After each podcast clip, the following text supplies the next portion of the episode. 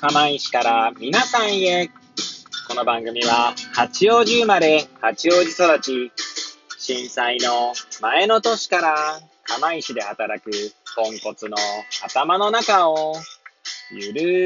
ーりと紹介していく、そんな番組です。はい、皆さんいかがお過ごしでしょうか？変な髪型をしたポンコツ薬剤師こと町田和俊でございます。というわけでですね、今日も気軽にゆるりとおしゃべりしていきたいと思います。さてさて、今日は何の話をしよっかなーって感じなんですけれども、収録日時はですね、令和3年9月の13日の月曜日、時刻は18時30分を回ったところでございます。いつものようにですね、この時間帯は帰りの車の中で AirPods をつけて運転しながらお届けしております。はい。で、何の話をしようか問題ですけれども、そうですね。えー、先日ですね、まあ、誕生月ということもあってですね、まあ、本を、ま、買いまくってしまったって話はしたかと思うんですけれども、えー、それに引き続いてですね、まあ、引き続いてっても別にまた新しく本を買ったとかって話ではないんですけれども、ちょっとですね、なんて言うんでしょう、その本、読書についてね、まあ、語ってみようかと思います。まあ、別に読書法とかっていうのを語るつもりはないんですけれども、まあ、最近の読書ライフについてですかね。はい、語ってみようと思います。もしよければ最後までお聞きいただければ幸いでございます。はい。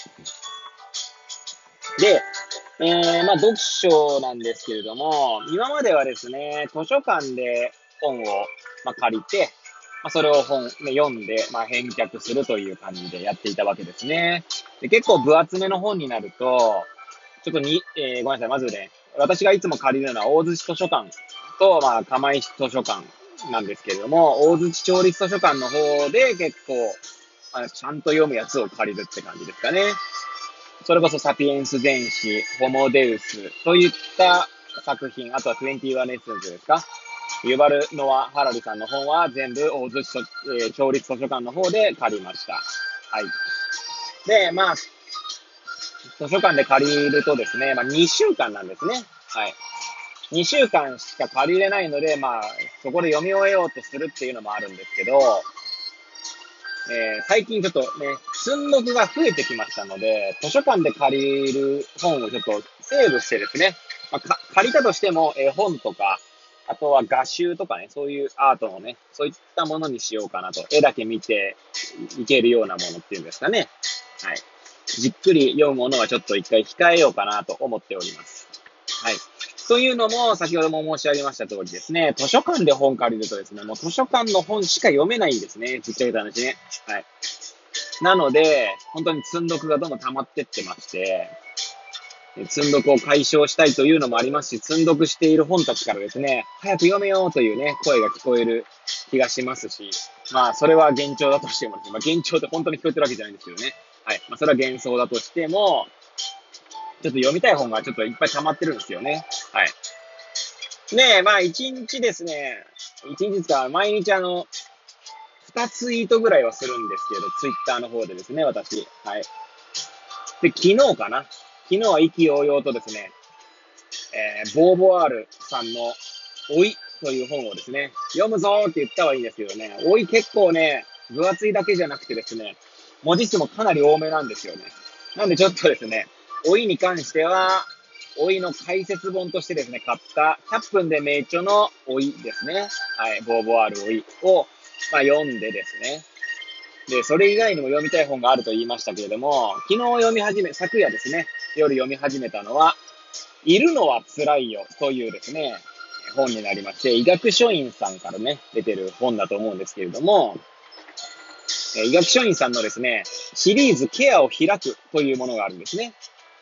で、私一応ケアカフェとかやってましたし、まあ日常ですね、薬剤師としてというか医療従事者として、まあ、患者さんのケアに携わる身だと思っておりますので、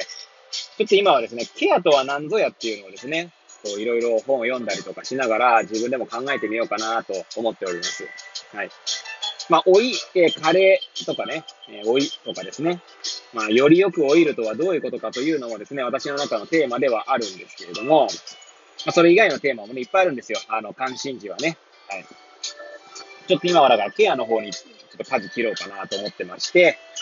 えー、そのシリーズケアをひらくからいるのは辛いよ。あとはですね、ケアとは何かって本だったりとか、それこそ、えー、 Voicy の荒木博行のブックカフェでも紹介されてました、えー、ケアの倫理とエンパワーメントだったかな？といった本をちょっと読み進めようかなと思っております。はい。そのまずはね、一冊目として、いるのは辛いよですね。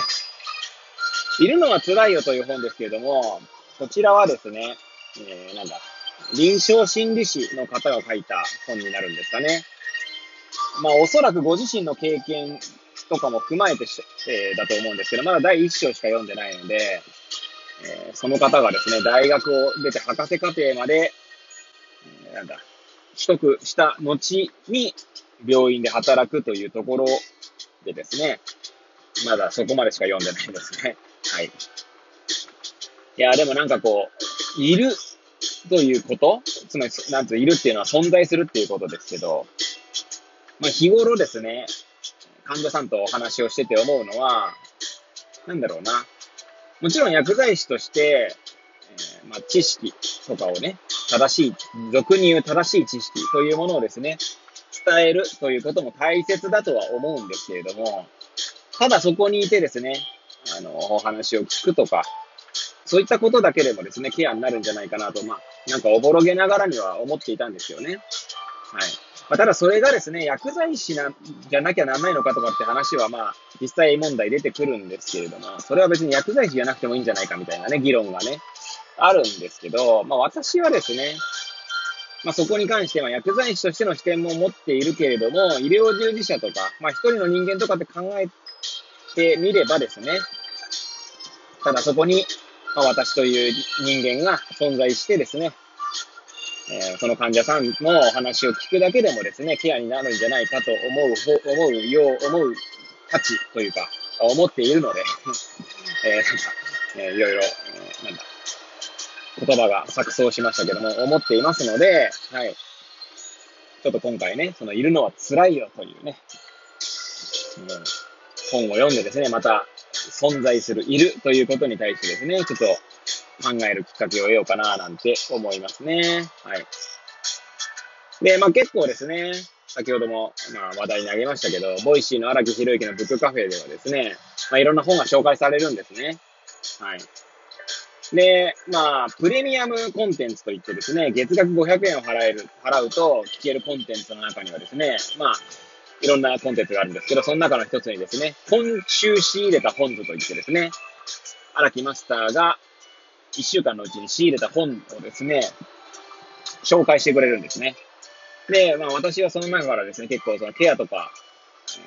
そういった単語が入ってくるものっていうんですかね。そういった本は買ったりしてるんですね。はい。ただちょっとね、しばらくね、ちょっと買いすぎたので、少し抑えようかとは思っておりますけれども、はい。そんな感じで、まあその以前ね、紹介されたいるのは辛いよを購入していたので、それをあの読んでみようかなと思いますね。はい。いやー、しかしね、なんか読みたい本っていっぱいあるんですよね。はい。あれも読んでない、これも読んでない、ああ、これも読みたい、あれも読みたいみたいなね。で、中にはね、ちょっと読んでも理解できないものもあったりするんですよ。難解すぎてですね、なんていうんですかね。本当に文字を、まあ、目を目を追っているだけということもあったりするんですよね。まあ、荒木マスターに言わせるとですね、なんかこう、文字がどんどん滑っていく、頭の中滑っていく感覚という、確か言ってた気がしますけれども、まあ、そんな読書体験もまたね、一つだかなと思いますので、これからもまあ、読書をね、楽しんでいきたいな、なんて思っております。はい。というわけでですね、最近の読書ライフをね、語ってみましたけれども、はい。えー、ぐだぐだと語ってまいりましたが、最後までお聴きいただき誠にありがとうございます。これを聞いていただいた皆さんが、より良い一日を過ごせますようにとお祈りさせていただいて、今日の放送を終了したいと思います。それではまた明日皆さんお会いいたしましょう。さようなら。